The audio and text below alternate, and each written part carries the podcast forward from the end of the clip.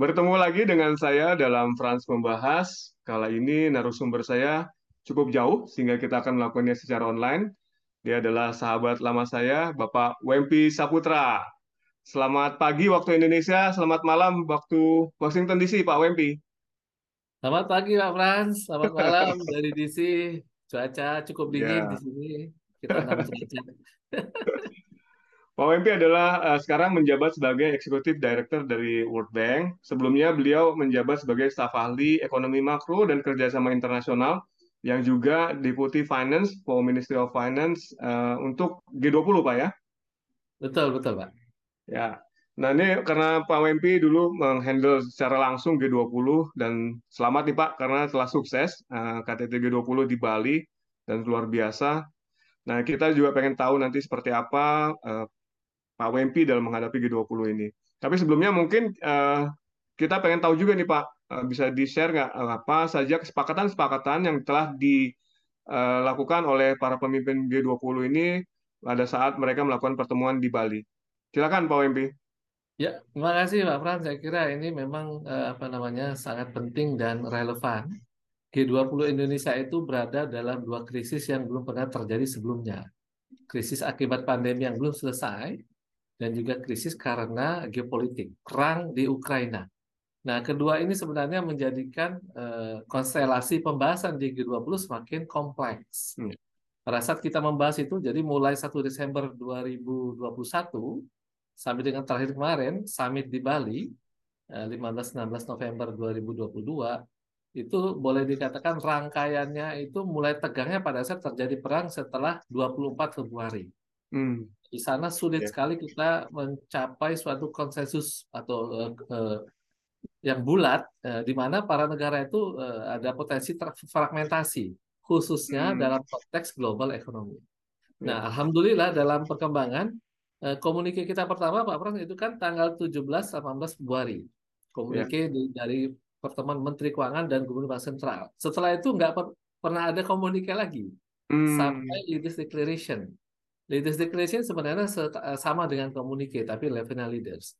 Boleh dikatakan secara umum dari tiga agenda utama kita, jadi ya. di bidang kesehatan, bidang eh, transformasi digital, dan juga di bidang transisi energi, itu eh, kalau dalam konteks kesepakatan besar itu ada lima hal, Pak. Oke. Okay. Satu, kita para leaders itu memberikan suatu komitmen bahwa dalam global ekonomi ini perang di Ukraina itu harus segera dihentikan. Hmm. Nah, di sini memang ada suatu eh, apa ya boleh dikatakan dinamika di dalam pembahasan karena tentunya eh, enggak semuanya sepakat itu mengenai bagaimana posisi satu negara dengan negara lain. Apalagi Tapi, Putin tidak hadir ya Pak? Apalagi Presiden Putin tidak hadir ya. dan diwakili oleh Menteri Luar Negeri Sergei Lavrov. Nah, namun eh, kelihatannya menghormati presidensi, menghormati forum G20 dan Indonesia dianggap eh, apa namanya eh, menjadi an honest broker menjaga semua anggota G20 dalam satu full membership, keanggotaan penuh, jadi nggak di nggak jadi G19, nggak jadi G18 gitu, sehingga kesepakatan itu bagian dari apa namanya boleh dikatakan kompromi hmm. dari keadaan global ekonomi saat ini. Jadi untuk menghentikan perang segera seperti seperti yang kita sampaikan di dalam leadership declaration, walaupun dalam perkembangannya menjadi dinamika lanjutan gitu. Oke. Okay. Karena perang itu sudah menghasilkan krisis, Pak, juga ada kesepakatan kedua hmm. membantu penyelesaian krisis pangan. Oke. Okay. Nah ini semakin akut karena ternyata negara-negara miskin yang hmm. dulunya itu sulit membayar utang, sekarang tidak bisa beli makanan. Ya, ya. Nah, kesepakatannya adalah bagaimana mengalokasikan sumber daya global untuk hmm. membantu negara-negara khususnya negara miskin dalam mengatasi krisis pangan. Ini sudah ratusan juta orang barangkali eh, makannya itu cuma sehari sekali.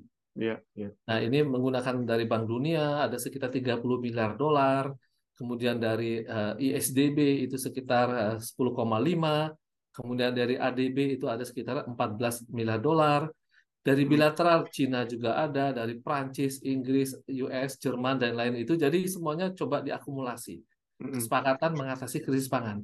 Di samping itu karena krisis pangan ini jangka pendek, maka juga dibuat kesepakatan lanjutan sistem informasi untuk memetakan semacam hmm. climate resilient re, climate resilient di masa depan untuk agriculture.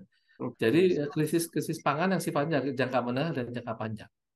Kesepakatan Hmm. ketiga Pak ada dari sisi kesehatan. Kita tahu ada dana pandemi.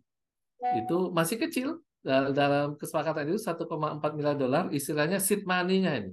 Oke. Eh, uang awalnya untuk mencegah pandemi di masa depan. Hmm. Nah, dalam konteks pencegahan, respon, dan penanggulangan, kalau nanti terjadi pandemi di masa depan, bagaimana cara koordinasi global yang paling tepat dalam hal ini? Nah, Indonesia dianggap berhasil karena menggolkan, me- apa namanya, menggolkan dana pandemi itu dan menjadi suatu capaian yang signifikan di dalam G20. Yang keempat, Pak, ini mengenai transformasi digital. Nah, ini barangkali nanti terkait juga dengan UMKM. Ada Oke. dua hal. Pertama, kita me- me- apa namanya mendorong bahwa transformasi digital itu menjadi suatu driver atau pemicu dari pertumbuhan ekonomi yang paling banyak dimanfaatkan oleh eh, small medium enterprises. Hmm. Nah, ada semacam Yogyakarta Financial Inclusion. Jadi, Oke. eh, jadi kita tahu SMI kita atau UMKM kita itu eh, termasuk paling tangguh dan paling Ya. resilient di dalam pengembangan eh, apa namanya, pendorong pertumbuhan ekonomi. Dan ini harus dibantu dari dua sisi, Pak. Satu, Hmm. bagaimana mengungkit kemampuan mereka untuk mengakses pasar.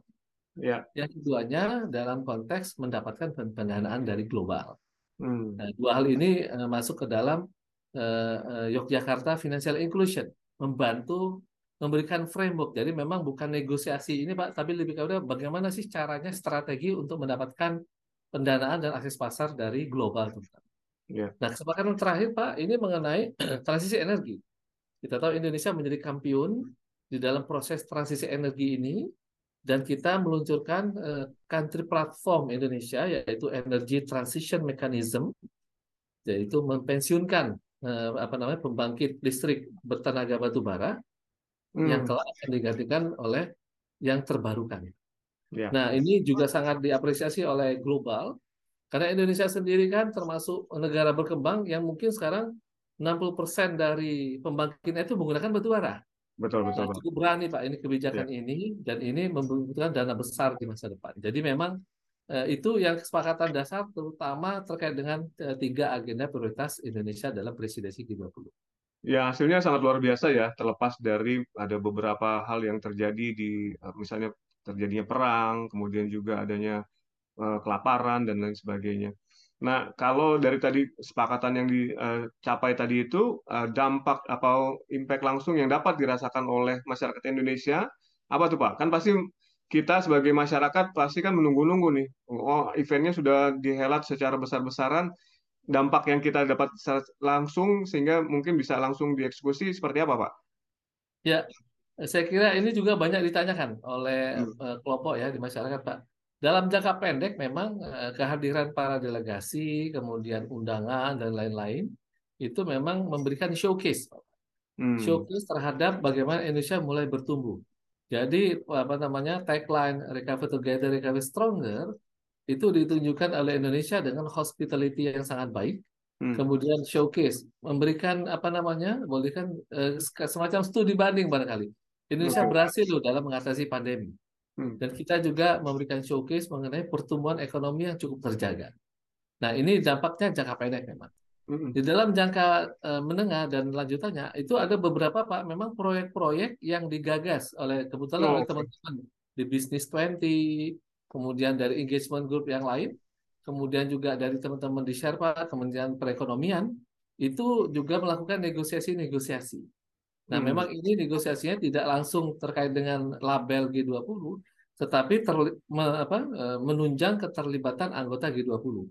Ada Hmm. beberapa proyek di sana, baik itu bantuan teknis, investasi di bidang energi, digital, eh, pemanfaatan lain-lain. Itu memang paling banyak memang bisnis, Pak. Dan eh, yang eh, yang terakhir yang ditandatangani oleh Bapak Presiden, yang namanya Partnership eh, of Government on Investment and Infrastructure. Jadi Hmm. Eh, itu juga sesuatu platform agar Indonesia menjadi eh, pemicu atau mungkin kampiun dari eh, apa namanya negara yang mendorong penggunaan energi terbarukan. Nah itu Presiden Biden menawarkan kira-kira 20 miliar dolar agar Indonesia lebih gampang lah untuk mengakses pendanaan global. Hmm. Kemudian dari sisi kesehatan, eh, teman-teman di Kemenkes yang juga kita bantu di Finance Track kita membahas baik tadi Pak yang ada task force-nya mengenai dana pandemi yang 1,4 miliar dolar juga ada kesepakatan mengenai pembangunan hub dari vaksin, produksi vaksin gitu. Jadi Indonesia termasuk yang yang cukup potensial karena kita punya kapasitas dan juga ini eh, negosiasinya cukup alot saya kira dari dari eh, teman-teman di Kemenkes dan dibantu oleh eh, berbagai kementerian lembaga. Kemudian dari sisi eh, apa namanya eh, transformasi digital. Nah ini memang kaitannya tadi Pak eh, suatu framework atau kerangka kerja yang sudah ada untuk mengakses pasar dan pendanaan ini memang harus ditindaklanjuti lebih Hmm. detail lagi supaya apa? Supaya nanti kerjasama itu yang tadinya masih sifatnya masih negosiasi awal itu bisa terrealisasi. Nah, yang ini kalau menurut saya akan menjadi PR kita di masa depan. Di Ya. samping eh, apa namanya eh, semua apa, apa, pembahasan baik itu di working group, level deputi, level minister itu tentunya perlu ditindaklanjuti, bukan hanya konsepsinya Pak. Jadi eh, papernya itu supaya nanti bermanfaat dibedah kemudian dicarikan eh, proses komunikasi untuk bisnisnya dan dibantu fasilitasi oleh kebijakan pemerintah. Jadi masyarakat kalau menurut saya dalam hal ini eh, banyak sekali manfaat yang bisa dirasakan. Yang barangkali nanti akan ke depan yang paling banyak itu adalah pada saat eh, kesepakatan-kesepakatan di bidang itu di bidang transformasi, transformasi digital bisa direalisasikan. Dan satu Ya. lagi yang menarik adalah yang disebut dengan cross border payment Nah, teman-teman dari BI Pak, kalau misalnya Hmm. sekarang kita belajar dengan QRIS, QR Indonesia Standard di lima negara ASEAN itu sudah bisa pakai standar yang sama. Jadi kita pakai QRIS kita aja yang yang ada di Indonesia juga, jadi tanpa harus konversi ke mata uang US dollar. Oke. Oh, itu jadi sudah disepakati ya, nanti di level ASEAN dulu ya sementara ya, QRIS Iya, kita. level ASEAN. Hmm. Oke. Nah, ini kaitannya dengan UMKM tadi, Pak. Tadi kan ada transformasi digital yang eh, selain untuk meningkatkan pasar dari pelaku usaha UMKM, juga akan dibuatkan semacam eh, bantuan eh, permodalan atau dana bagi para pelaku usaha ini. Nah, itu nanti kalau konkretnya di eh, bagi pemerintah Indonesia seperti apa nanti dijalankan, Pak? Secara umum memang untuk eh, literasi eh, finansial inklusi finansial ini, Pak, itu memang harus minimal ada kebijakan pemerintah terkait misalnya dengan Kementerian Keuangan, Kementerian Koperasi UMKM, dan juga dari eh, kementerian yang membina UMKM yang bersangkutan dari sektornya. Nah, apa sebenarnya yang bisa di- kita ungkit atau kita leverage dari sana? Itu minimal ada, ada tiga hal. Satu, bagaimana eh, mengekspos UMKM kita eh, kepada investor global. Artinya ini perlu perlu komunikasi atau perlu advertisement. Nah, komunikasi bisnis ini karena UMKM itu tidak semuanya ngerti, Pak, pada saat mengkomunikasikan dan orang luar pun investor akan melihat kira-kira ini endorsernya siapa, yang Oke. menjamin siapa, apa yang yang dimiliki oleh UMKM ini gitu. Nah, beberapa startup kita misalnya yang juga digagas oleh anak-anak muda itu sebagian sudah mendapatkan dana global dan Oke. ini memang sudah cukup mapan. Yang kedua, bagaimana kita membuka akses pasarnya. Hmm. Nah, biasanya investor luar itu Pak menanyakan standar. Apalagi kalau misalnya kita terkait dengan investasi di bidang IT, di bidang terkait dengan lingkungan, atau mungkin eh, terkait dengan sosial, apakah women, wanita, pemuda, dan lain-lain. Jadi mereka akan menanyakan, literasi inilah Pak, dari konsep atau kerangka kerja tadi perlu dipahamkan kepada UMKM kita. Bagaimana caranya kita untuk eh, tanda kutip melek terhadap teknologi digital. Bagaimana Ya. kita comply dengan eh, lingkungan dan social standard. Dan bagaimana cara kita mengkomunikasikan produknya supaya ini sesuai dengan standar dari eh, pasar global. Dan yang Hmm. ketiga akan dibantu oleh pemerintah dalam konteks membantu dari eh, pendanaannya. Karena untuk proses literasi dan juga mencari pasar tadi, Pak, itu memang harus ada yang me- memfasilitasi. Nah, Ya, di ya. sini menurut saya nanti eh, kementerian lembaga terkait tentunya akan di dalam program mereka itu eh, mesti akan melihat ini suatu potensi yang sangat besar dan eh, beberapa keunggulan dari UMKM kita yang sudah cukup tangguh di masa pandemi dan eh, beberapa apa namanya calon investor sudah melihat eh, bagaimana Indonesia mengelola UMKM, saya kira ini akan menjadi suatu kesepakatan baru nanti. Wah, luar biasa ini. Berarti tetap membutuhkan peran pemerintah, khususnya kementerian atau lembaga yang memang terkait dengan pengembangan UMKM ini, Pak ya, supaya Ya, mereka juga bisa mendapatkan kesempatan uh, berkompetisi di dunia internasional. Saya Iya. rasa cukup uh, baik sekali sehingga nanti kami berharap juga sebenarnya UMKM ini akan terbantu, terutama dari sisi tadi uh, selain juga akses pasar dan juga pendanaan yang selama ini memang menjadi kendala utama mereka. Uh, ini Pak Wempi, uh, sekarang ngobrol santainya nih Pak Wempi. Uh, Iya, iya. Kalau kata orang sekarang tuh BTS, behind the scene. Iya di sini. Saya tahu Pak Wempi sangat sibuk sekali setahun terakhir ini uh, sebagai uh, Deputi Finance dari G20 ini. Iya. Kira-kira uh, persiapan apa Pak yang sudah dilakukan sebelum menjadi salah satu perwakilan pemerintah Indonesia di dalam negosiasi uh, mencapai kesepakatan atau komunikasi dengan negara G20? Iya. Ini uh, actually Pak painful. Maybe uh, nobody want to hear. Ya, ya. Pada saat saya diangkat pertama Deputi G20 itu boleh dikatakan karena new kids on the block Pak nggak tahu apa-apa. Oh, Jadi gitu. saya lakukan pertama adalah uh, mempelajari semua dokumen G20. Waduh. Jadi Tebal tuh Pak pasti Pak ya? Leaders Declaration. Jadi ambilnya dari Roma Pak sama Saudi.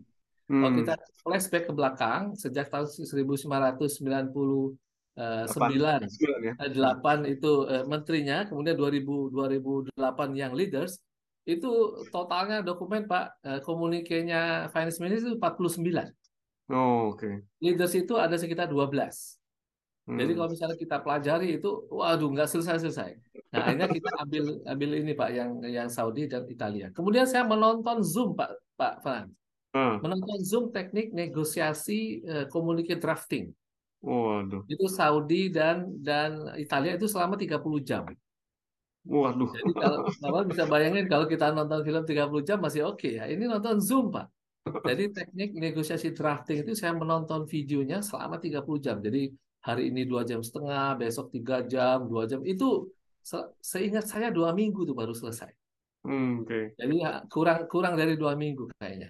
Jadi saya tonton di Zoom cara uh, deputi uh, keuangannya Italia memimpin rapat, cara deputi keuangannya Saudi memimpin rapat itu saya pelajari. Bagaimana cara me mereka me apa istilahnya itu apa ya bahasanya ya mencari middle ground solution lah gitu. Iya iya iya. Mencari titik temu lah ya. Mencari titik temu gitu.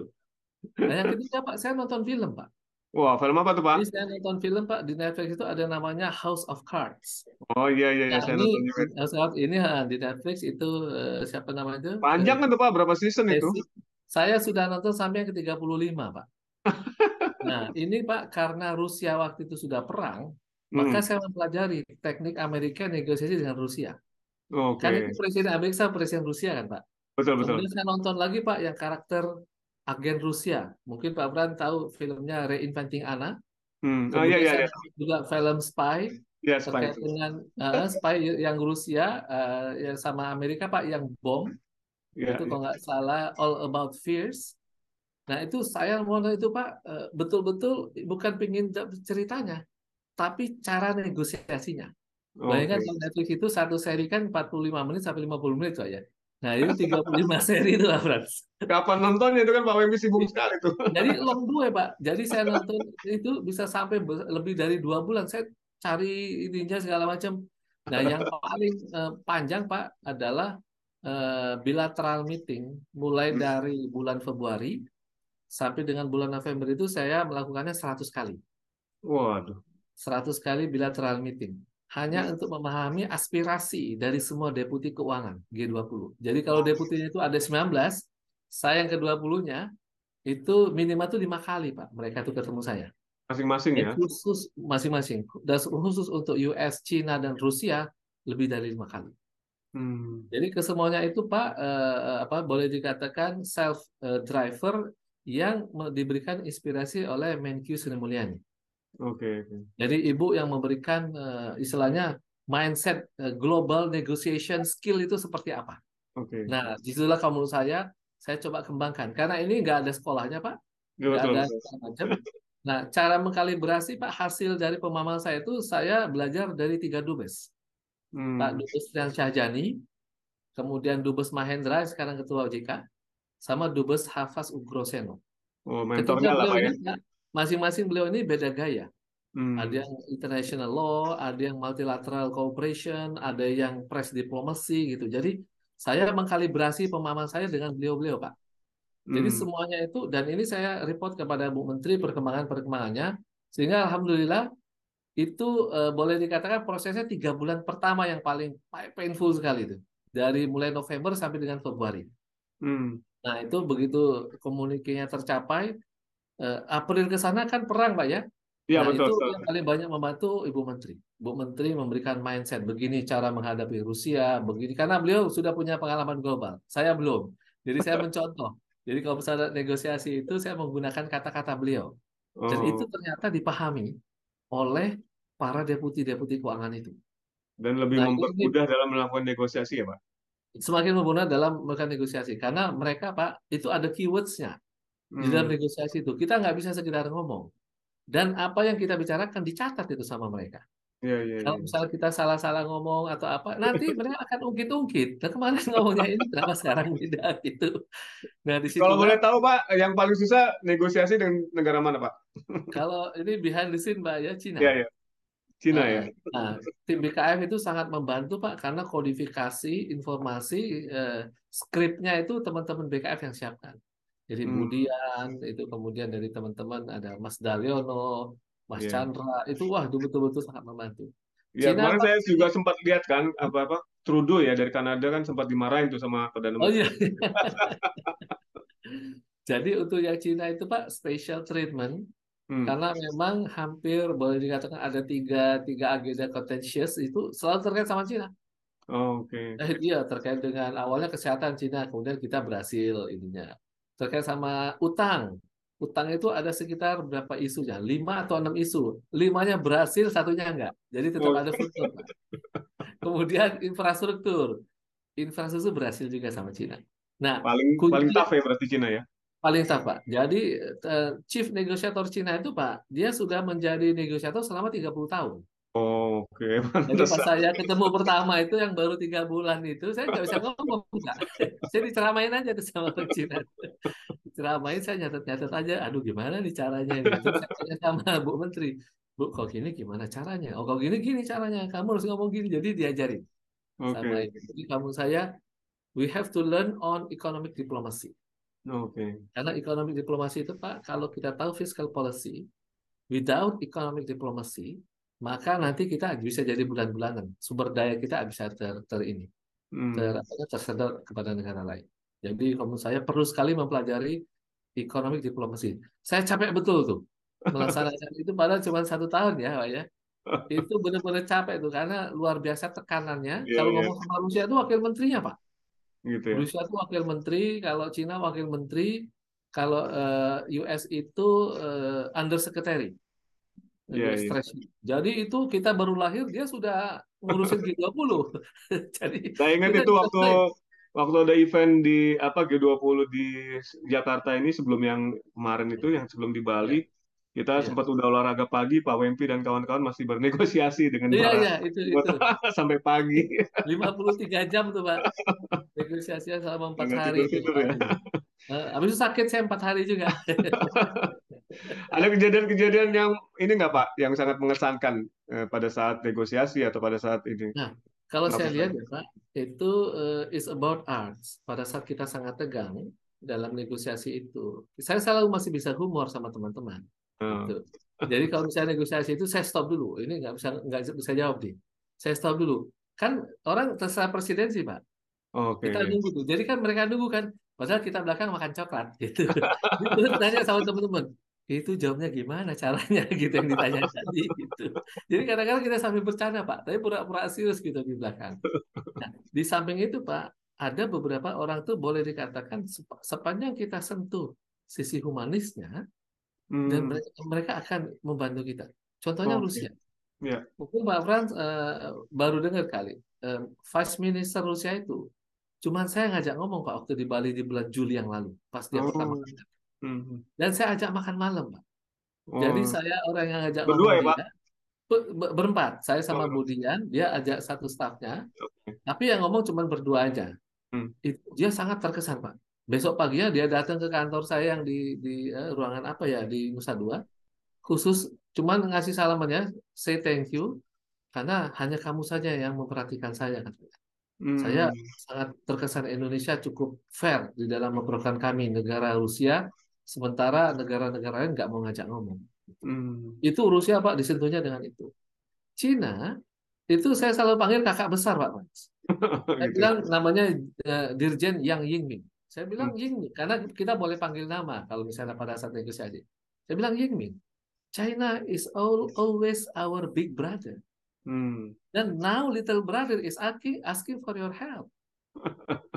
Kalau enggak ke kamu ke siapa saya mau minta bantu ini gitu. Jadi mereka kita sentuh Pak humanisnya gitu. Iya, iya. Oke oke. Jadi maunya apa WB kamu? Ah, kita negosiasi. Masuk ke barang ya. masuk barangnya tuh. Nah, kalau Pak, ini eh, eh, apa namanya harus tahu strategi. Hmm. Ada US team itu satu orang ngomong di depan, belakangnya line up-nya Pak itu tim ahli semua. Oh. You never eh, do messy dengan US.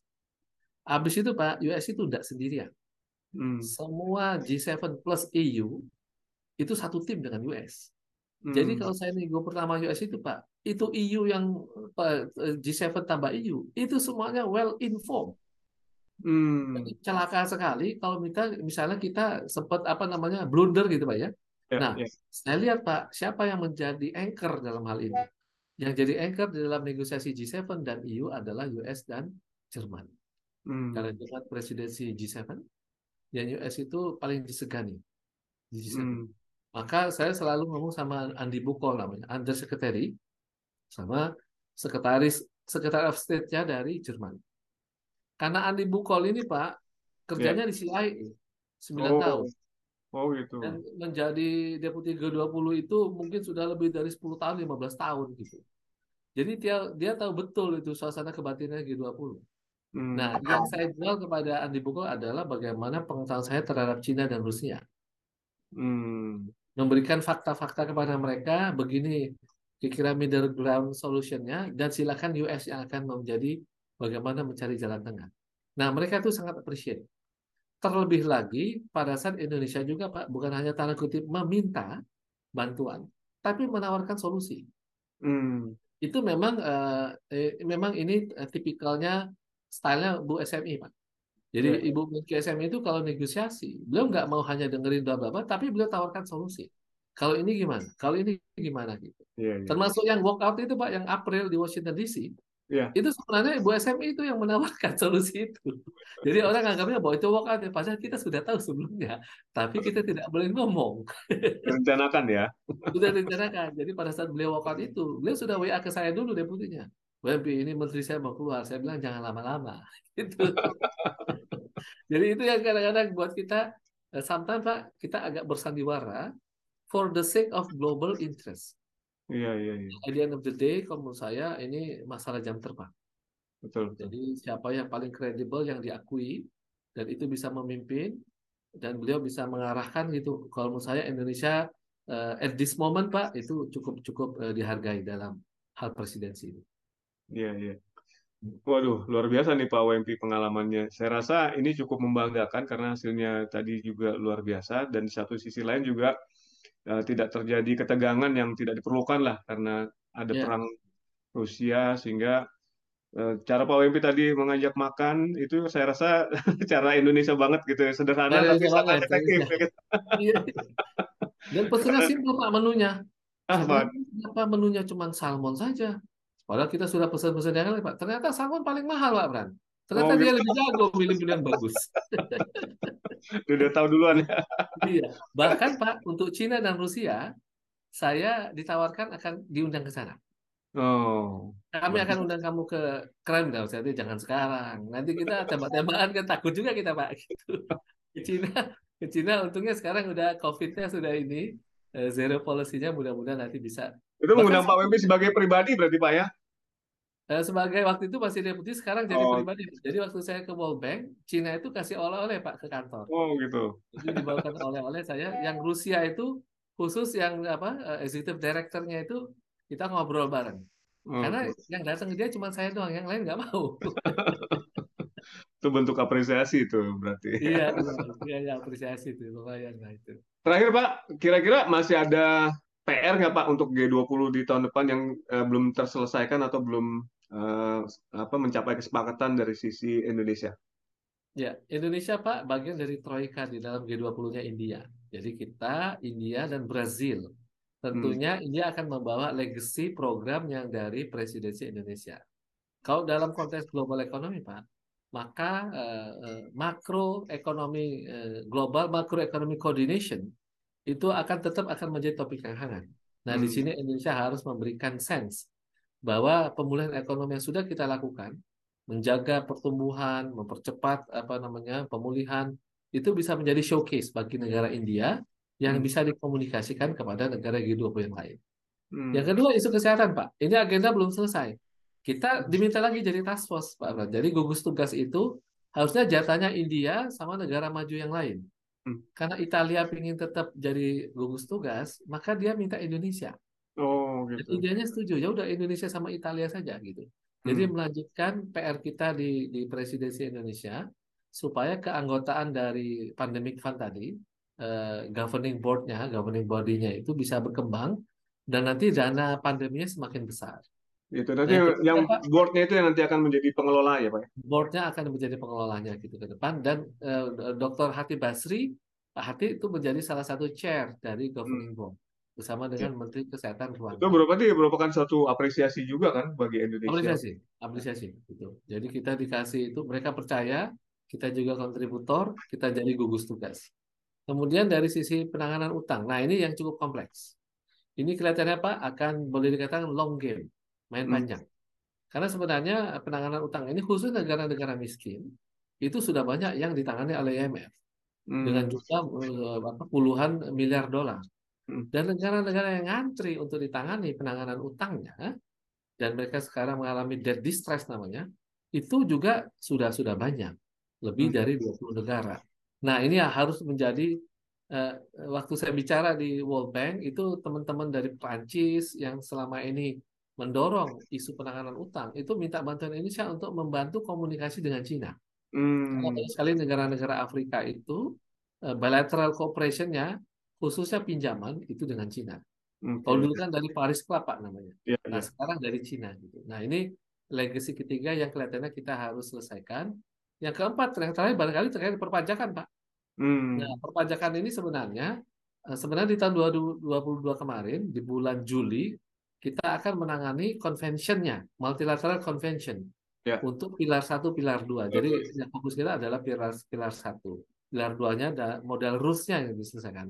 Karena beberapa negara butuh persetujuan Kongres atau Diet, Hmm. maka mereka tunda 2023. Nah, mudah-mudahan ini bisa, juga bisa jadi legacy nanti untuk ditetapkan. Nanti di India berarti ya mudah-mudahan akan diselesaikan ya. Mudah-mudahan di India, Pak. Oke, Pak Wempi. Ah, luar biasa ini saya jadi dapat banyak insight. Terutama behind the scene-nya menarik sekali nih. Pasti Ya, banyak orang sini. pengen dengar juga. Nggak ada yang rahasia kan Pak ya tadi yang disampaikan? Nggak ada rahasia. Berat tapi kalau di itu painful, Pak. Painful. Kalau sekarang aja ceritanya enak-enak, padahal pada saat berlangsung pasti tegang Aduh, sekali. tegang sekali, tegang sekali. Itu betul-betul kalau misalnya kita, eh, Alhamdulillah Bu Menteri sangat kuat Pak memberikan direction dan beliau sharing untuk yang global experience-nya itu. Kamu saya belum ada tandingannya itu. Yang keduanya kita kan head to head Pak ya. Negosiasikan itu bukan kita latihan. Negosiasikan head to head Pak. Betul, betul. Nah, tim BKF saya kira appreciate untuk uh, supporting sistemnya yang sangat solid. Dan saya juga jadi tertutup. Mentor saya banyak, Pak. Jadi saya belajar dari yang tadi para dubes, Bu Menteri sendiri, Pak Wamen.